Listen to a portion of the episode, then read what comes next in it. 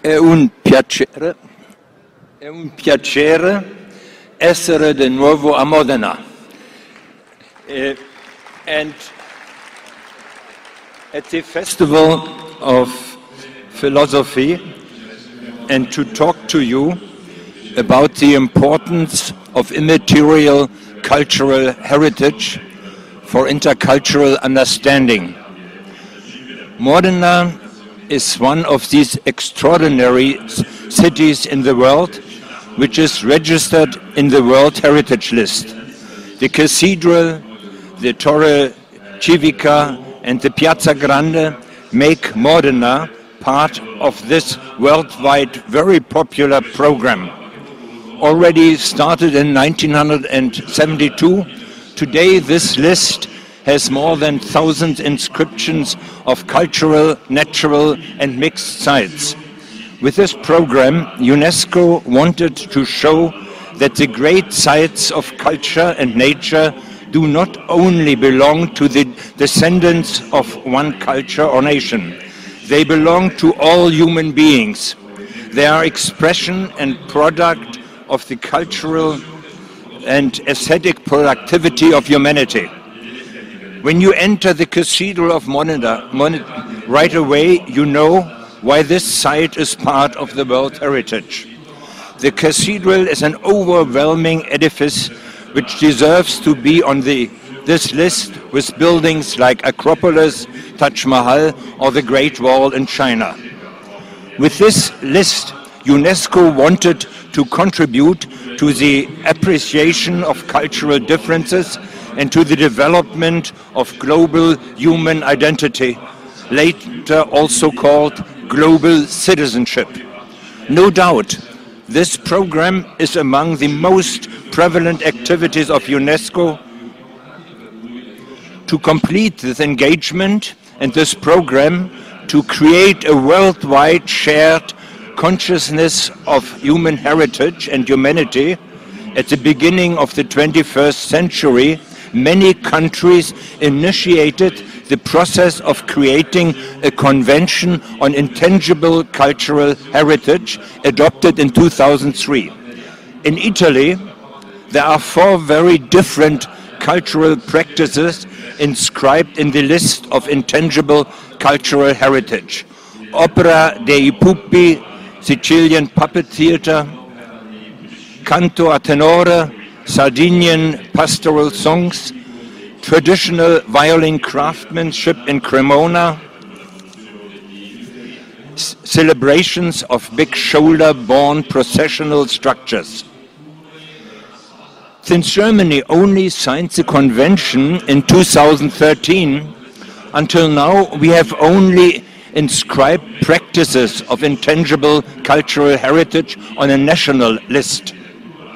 Examples are the Carnival in Cologne and Mayence, at which a few hundred thousand people participate every year. The totality of a few thousand theaters and orchestras.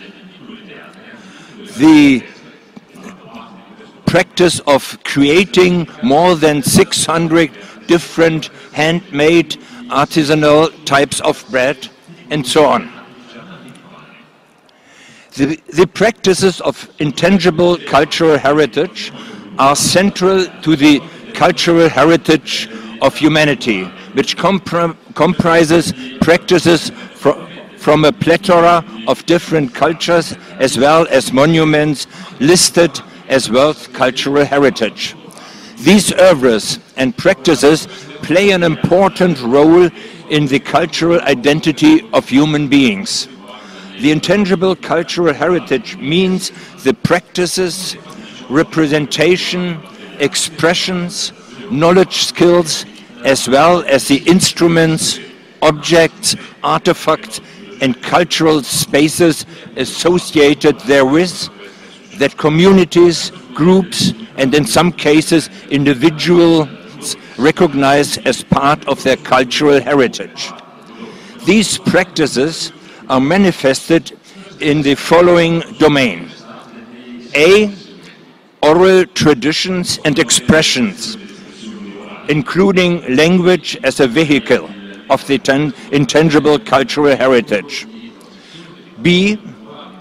Performing arts like the 40,000 choirs with about 1.4 million people who regularly sing in choirs in Germany, for example. C. Social practices like the religious festival in Oberammergau every 10 years. D. Knowledge and practices concerning native and the universities like Ayurveda, homeopathy, Kneipp practices. And E, traditional craftsmanship like violin craftsmanship in Cremona.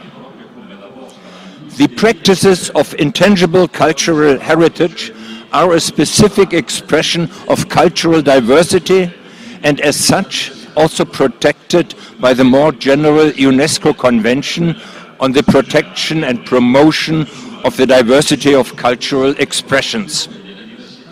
They can promote interhuman processes of mediation and initiate educational development on many levels which convey cultural heritage to the next generation. Engaging with these practices under the conditions of globalization permits us to make important experiences of heterogeneity and otherness. The importance of the monuments listed by UNESCO as World Cultural Heritage for the cultural self-understanding of human beings is undisputed. By contrast, the role of the practices of intangible cultural heritage is subject to more controversial debate. This is all the more surprising given that the monuments have arisen out of man's intangible cultural practices. After 10 years, more than 160 countries have signed the 2003 Convention. In the context of the growing influence in modern societies of individualization and personal autonomy, we are at times confronted with the view that many practices of intangible cultural heritage have today become superfluous and could be replaced by other practices.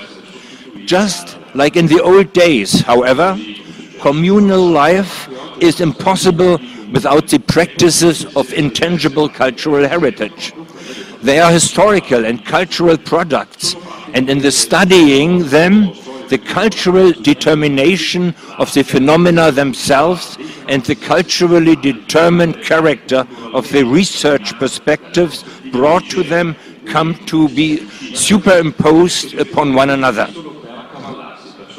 Before I continue with my talk on the importance of cultural heritage for the intercultural communication and understanding, I would like to present you the Canto a Tenore, Sardinian pastoral songs, as an Italian example listed in 2008.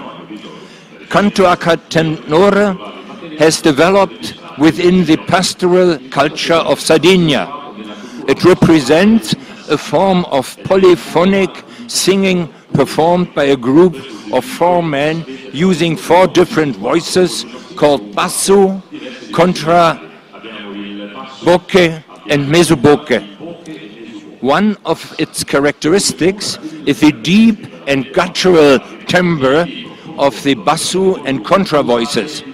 It is performed standing in a close circle the solo singers chant a piece of prose or a poem while the other voices form an accompanying chorus. Most practitioners live in the region of Barbagia and other parts of central Sardinia. The art of singing is very much embedded in the daily life of local communities. Often it is performed spontaneously in local bars called Su Zilleri, but also at more formal occasions such as weddings, ch cheap chairings, religious festivities, or the Barbaricino Carnival. Okay. The canto The canto a tenore encompasses a vast repertoire that varies within Sardinia. The most common melodies are the serenade, bocche e notte, the voice of the night, and dance songs such as the mutos, gozos, and ballos. The lyrics are either ancient or contemporary poems on present day issues such as immigration, unemployment, and politics. In this sense, the songs can be regarded as both traditional and contemporary cultural expressions. The canto a tenore is especially vulnerable to social economic changes, such as the decline of the pastoral culture and the increase of tourism in Sardinia performances on stage for tourists tend to affect the diversity of the repertoire and the intimate manner this music was performed in its original context. In my presentation today, I want to show you seven, six aspects highlighting the special character and relevance of practices in tangible cultural heritage of the 2003 convention, which you might like to relate to the example of the canto a tenore. These aspects are, first, the human body as medium. Second, practices of communication and interaction. Third, mimetic learning and practical knowledge. Fourth, the performativity of cultural practices. Fifth, central structural and functional elements. And six, difference and otherness. My first point, the human body as medium. In contrast to architectural monuments, which are arguably more easily identified and protected, the forms of intangible cultural heritage are much more difficult to pick out, to convey, and to conserve. Whereas the architectural oeuvres of world cultural heritage are fashioned from relatively durable material, stones, the form of intangible cultural heritage are subject to historic and cultural change to a far higher degree. While architecture produces material cultural objects, the human body is the medium of the form and figuration of intangible cultural heritage. If we wish to grasp the specific character of intangible cultural heritage, we need above all to reflect and acknowledge the fundamental role which the human body plays as its carrier, as you could observe in the performance of the canto a tenore. A number of consequences ensue from this fact. Bodily practices are determined by the passage of time and the temporality of the human body. They depend on the dynamics of time and space. The practices of intangible cultural heritage usually are not completely fixed. They are subject to processes of transformation linked to social change and exchange. Interlaced with the dynamics of life, they are characterized by their process-like nature and more susceptible to the pull of homogenizing tendencies. As they are stagings and performances of the body, they tend to have greater social weight than mere discourses. For with their bodily presence, the cultural actors invest the community with something extra. In addition to the spoken words, This extra is rooted in the materiality of the body and man's very existence, which is based upon it with the concomitant bodily presence and vulnerability. Through the staging of practices of intangible cultural heritage, cultural communalities are produced, not only linguistic and communicative, but also bodily and material. People stage themselves and their relations, and in so doing produce culture. In staging and performing intangible cultural practices, they bring forth cultural orders which express, among other things, power relationships between the members of various social strata, between generations, and between the sexes. By virtue of being performed and expressed in bodily arrangements, practices of intangible cultural heritage, like the religious rituals and ceremonies, for example, take on the appearance of being natural and generally accepted. By inviting us to join in and play along, they facilitate the unquestioning acceptance of the cultural orders which show themselves in them. However, declines the invitation to join in and play along in a cultural community, puts himself beyond the pale, is excluded and can become a scapegoat and thus a surface for the projection for negativity and violence. My second point practices of communication and interaction. As you could see in the little presentation of Canto a Tenore for the genesis and practice of religion, society and community, politics and economy, culture and art, learning and education practices of intangible cultural heritage are essential. With their help, the world and the modalities of human life are ordered and interpreted. Within them, they experienced and constructed. They connect past, present, and future. They enable continuity and change, structure and society, as well as experiences of transition and transcendence.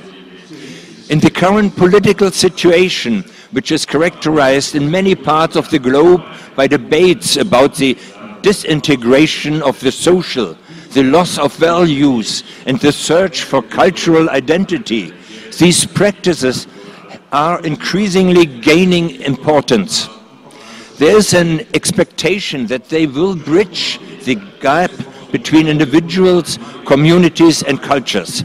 They create cultural coherence by virtue of presenting forms which, by their ethical and aesthetical content, offer security in times where the big picture is easily lost from sight. They hold out the promise of compensating for the experience of losing contextualization in a community, an experience associated with modernity, of compensating for the experience of losing a sense of cultural identity and authenticity associated with the tendencies to individualization, virtualization, and simulation as well as with the erosion of social and cultural systems. Cultural communities constitute themselves through verbal and non-verbal forms of interaction and non-verbal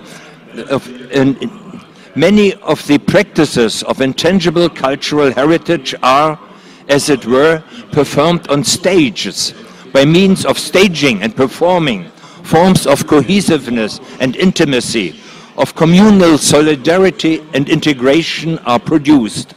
Communities are distinguished not only by a collectively shared symbolic knowledge, but to an even greater degree by cultural action in which they stage and perform such knowledge in the practices of intangible cultural heritage, thereby expressing the self-projection and reproduction of culture.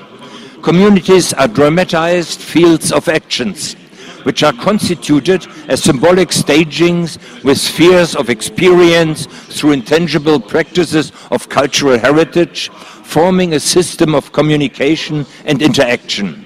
Human beings communicate and interact in practices of intangible cultural heritage.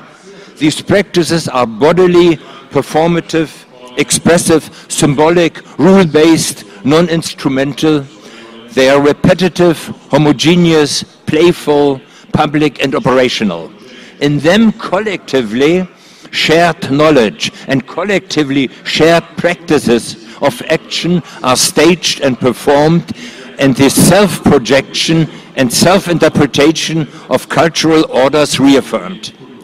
Performance of practices of intangible cultural heritage have a beginning and an end, and thus a temporal structure of communication and interaction. They take place in cultural spheres which they in turn help shape. They have a pronounced character. They are conspicuous and determined by their respective framing. My third point, mimetic learning and practical knowledge. As Canto a Tenore has shown, practices of intangible cultural heritage are largely learned and appropriated in mimetic processes in which the practical knowledge uh, necessary for their staging and performance is acquired. The learning process takes place first and foremost when people participate in cultural mise-en-scène and performances, in which mimetic processes unfold process, as processes of creative imitation. Those behaving mimetically attempt to become like the, their role models. These processes of mimetic likening differ from one person to the next and depend on the way of relating to the world, to other persons, and to oneself. People take an imprint of the cultural world and in so doing make it a part of themselves. At the same time, the practices of intangible cultural heritage are thus passed on to the next generation. The importance of mimetic processes for the transfer of social practices can hardly be overestimated. These processes are sensual, they are tied to the human body, they relate to human behavior and seldom unfold consciously. Through mimetic processes, human beings incorporate images and patterns of practices of intangible cultural heritage which subsequently become part of their inner world of images and imaginations. Mimetic processes thus contribute to a cultural enrichment of this inner world and broaden it, furthering man's development and education. The practical knowledge necessary for the staging and performance of cultural actions is acquired.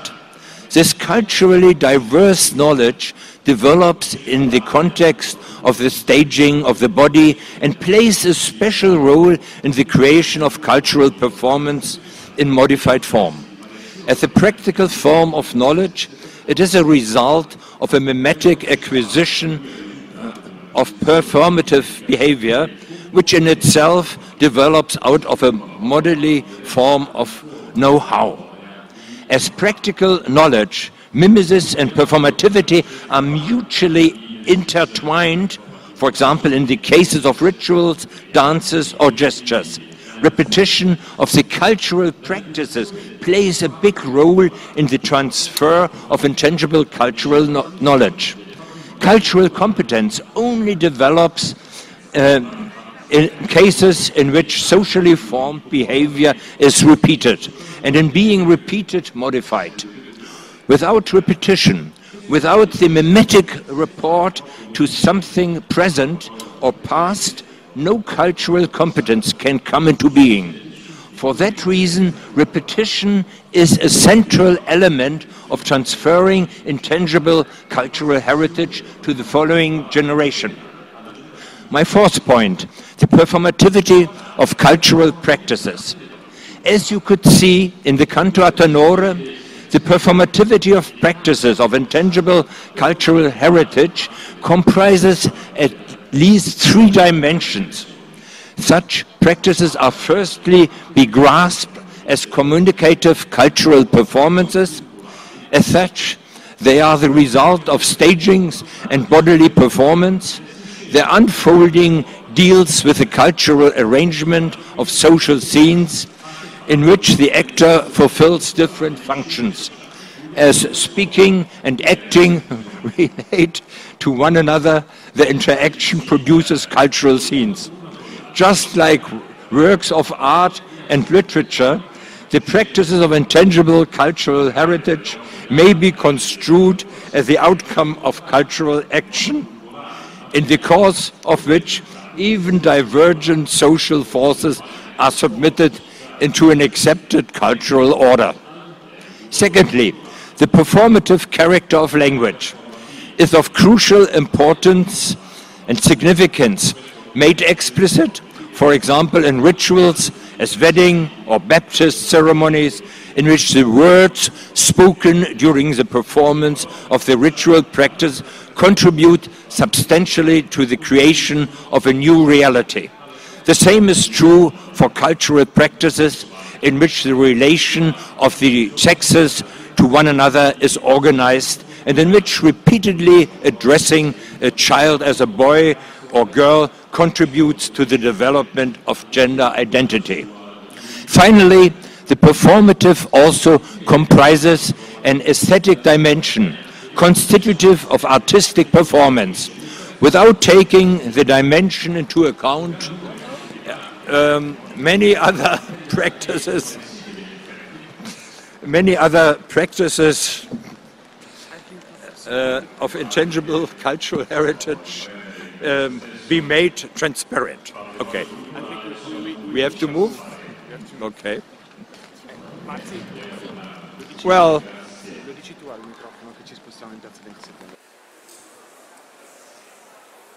you see, in English, it's. You see, what happened right now is quite common to practices of immaterial cultural heritage. New situations come up, in this case it was the rain, and we have to adapt to it. And, and you can take that as a, as a symbol, as an example.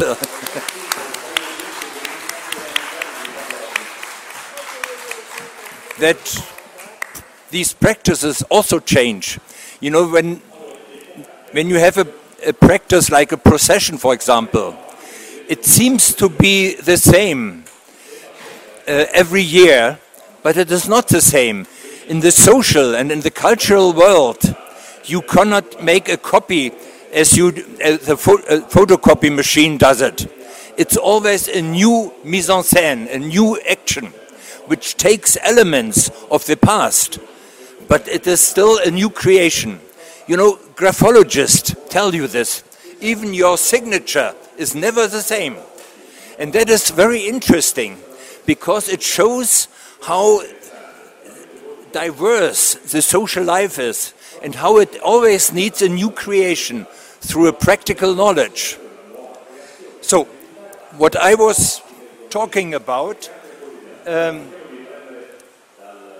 are were a few points it was uh, the first one was um, related to the body, and my thesis was that the body is the medium for immaterial cultural heritage.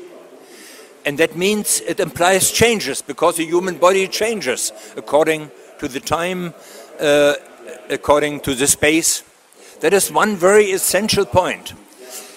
The uh, next essential um, point is related to the um, communication. You know, an uh, architectural building like the cathedral is also creating a certain atmosphere and has an influence on our body, and on our feelings. But in the immaterial cultural heritage, the process of communication is in the center. Uh, and in that sense, it uh, we have to, when we want to analyze it and understand what is happening, we have to look at this, um, uh, at this uh, communication.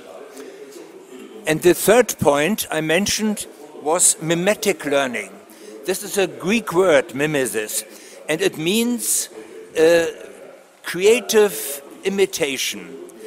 In my view, cultural learning is very much a mimetic learning. For example, if you have small childs, children, children, they learn the upright position by the fact that the others are in the upright position. And you know how much energy little children invest in order to be like their, their brothers and sisters and their parents. Also, language learning is a mimetic process. We learn language not like we learn grammar in, of a foreign language, we learn it by participation. We participate in, in practical scenes, in practical situation, and in, in the way other people use the language in these practical situations, we learn uh, also a language. And then we can, the third example are emotions. You know, many emotions are learned, culturally learned. And with reference to our uh, theme here, um, sustainable, uh, our theme here, uh, immaterial cultural heritage, um, it is very obvious that the mimetic process plays a role. What we have seen, the uh, singers, they perform it, and then the young people participate in these performances and learn it through participation. It is an, a, a process which is very much related to the senses, to the body, to the emotions. We, we take an imprint of what we see and of what we like and uh, integrate it in the imaginary, in our imaginary. And I think this is uh, an important uh, point. And uh, the, the fourth point I was talking about is the performance.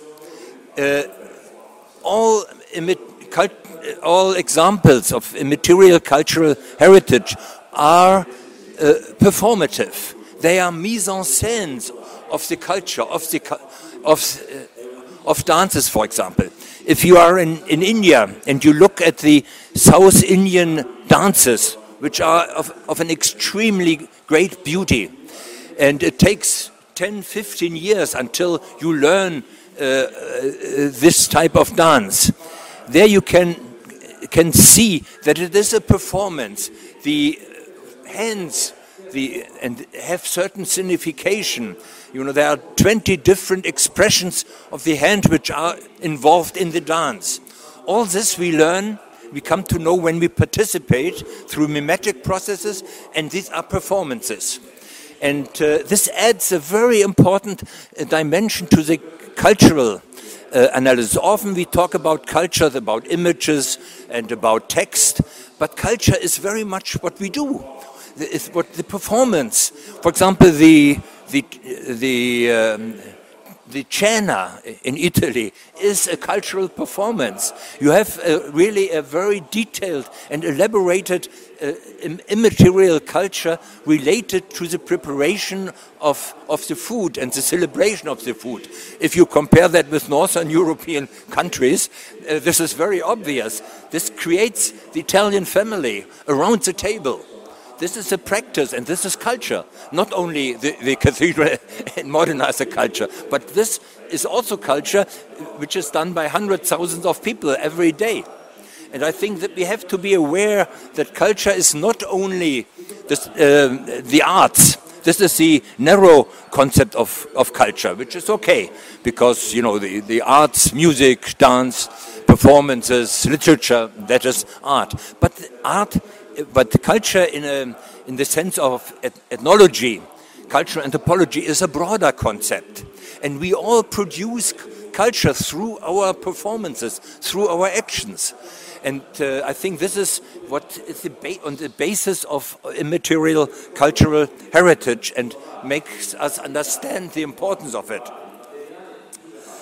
Um, so maybe I continue now with with the um, sixth point of my um, paper, which relates basically to the issue of. Wait, let me see. I have.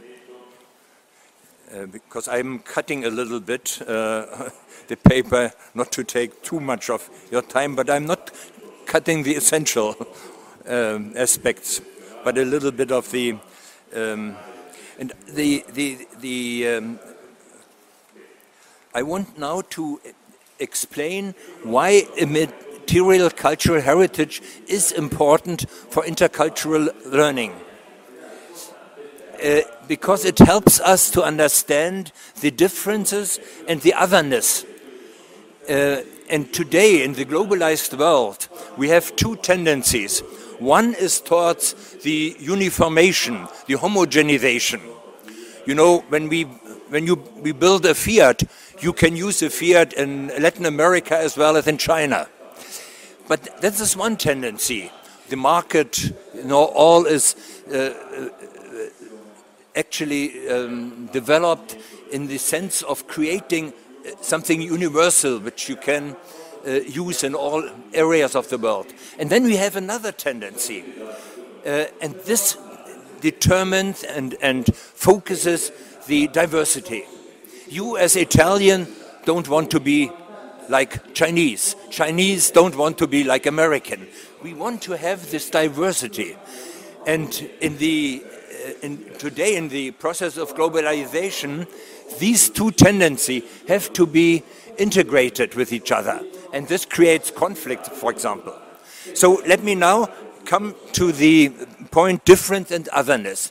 And my thesis is that the examples of immaterial cultural heritage help us to understand a foreign culture for example, what I was saying about the Italian dance. If you look uh, of the Indian dances, uh, sorry, if you look at the Indian South Indian dances, this is completely strange to us, foreign, and you just are taken by it, by the beauty of this dance, something which our culture cannot produce and has not produced in the same way.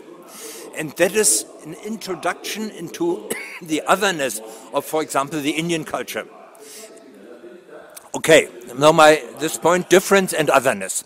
Protecting the practices of intangible cultural heritage requires the development of a sensitivity for the other.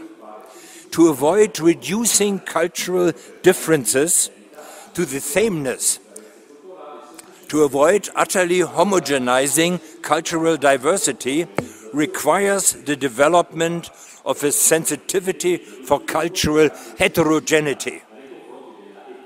That means for difference and otherness.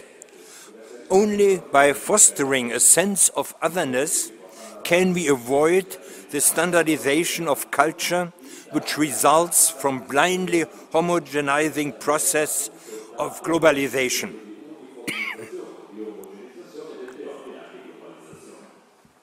Both understanding instances of practices of intangible cultural heritage and their daily social routine are of central importance for the experience of difference and otherness.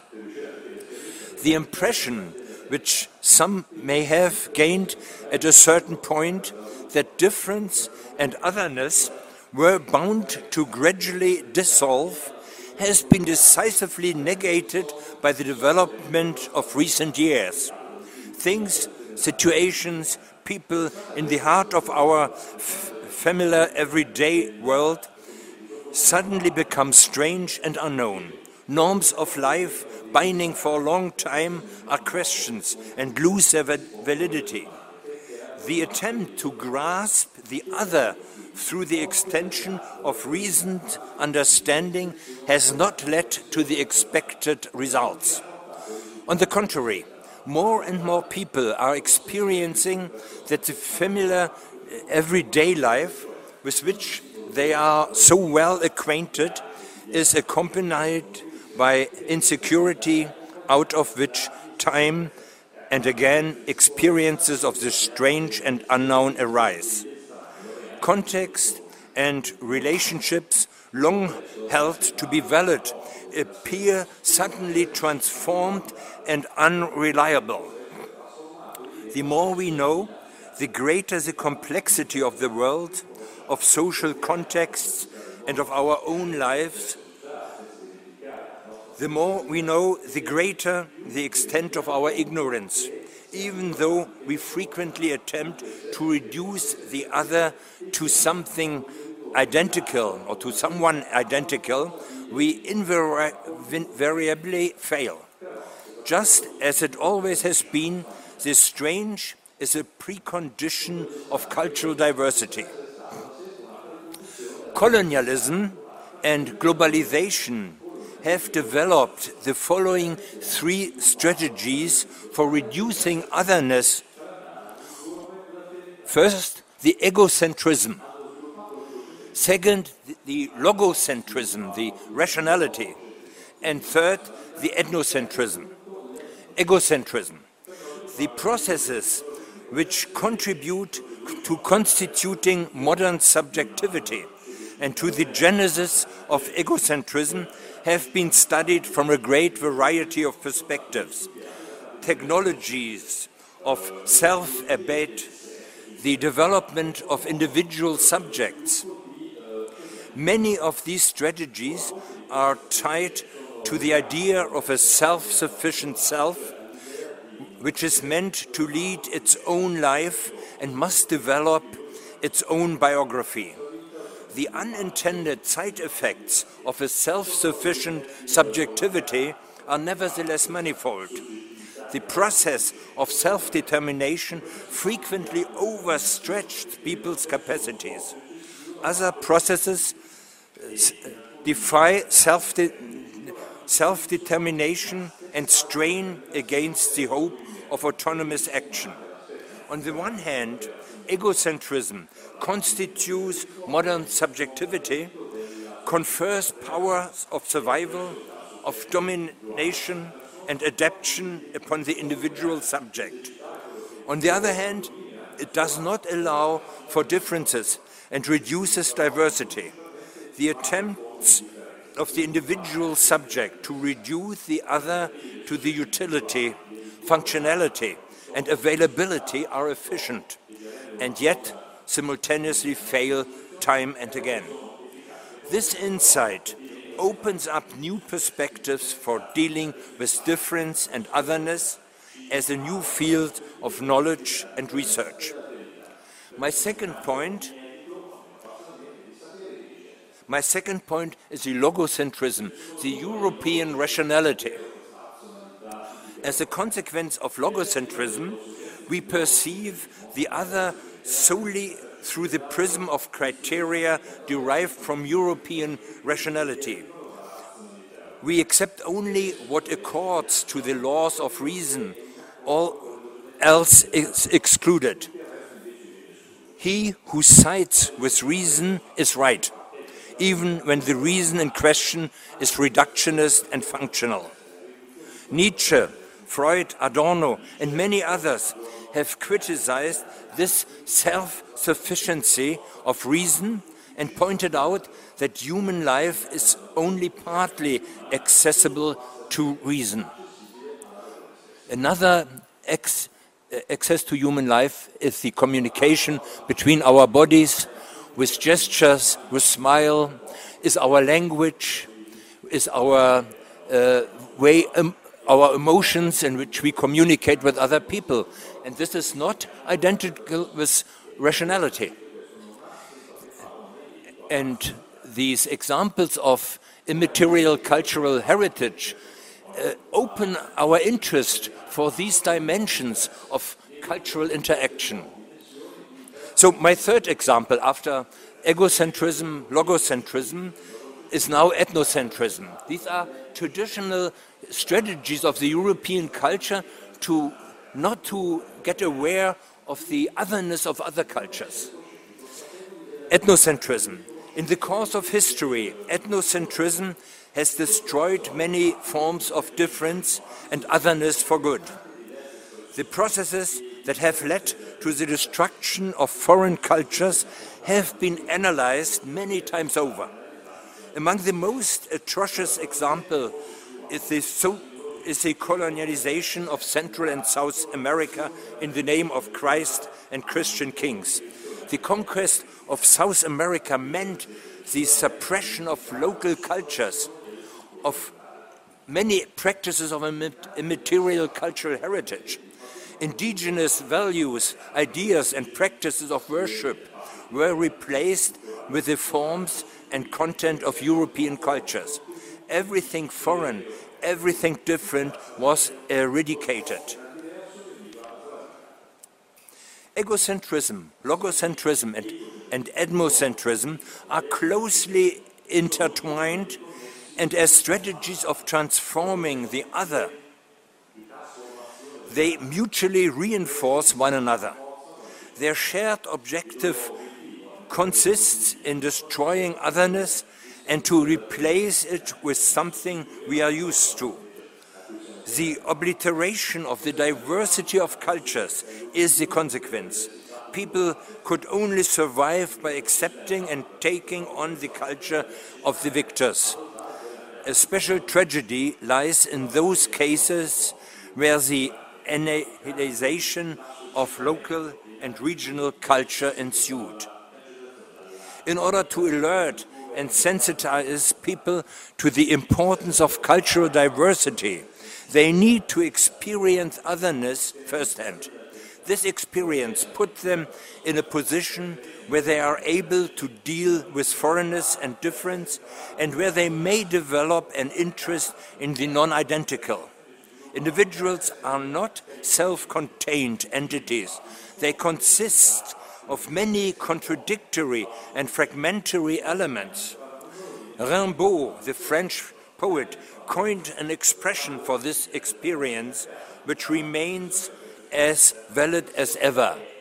Je est un autre, myself is someone else.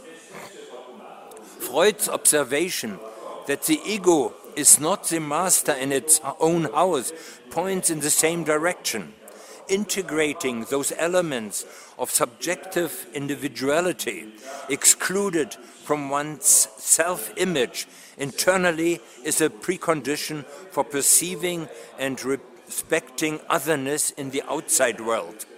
Only if people are able to perceive their own otherness are they capable of, of perceiving the otherness of other people and to come to grips with it if we succeed in perceiving the other in our own culture, an interest in the foreign aspects of other cultures will germinate and, and the possibility of valuing them can flourish.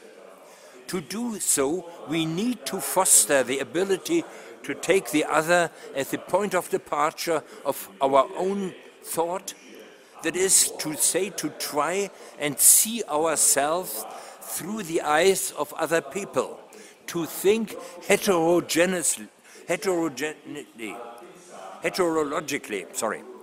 The practices of intangible cultural heritage can help us to do so. I'm coming to the, my end of my presentation today. Conclusion intercultural understanding and intercultural education. The main thesis is that the examples of a material cultural heritage, as well as the examples of, uh, uh, of material cultural heritage, provide us with experiences of otherhood, of the foreign, and in doing so, they enable us to get sensitive for the other and for alterity in order to win people over an appreciation of cultural diversity and the importance of protecting and advancing intangible cultural heritage. Inter and transcultural perspectives are required. Today, more than ever. Today, many people no longer belong just to one culture, but partake in various cultural traditions intercultural or transcultural education is a means of supporting them in dealing with the cultural differences inherent within themselves, in their immediate surroundings, and encounters with others.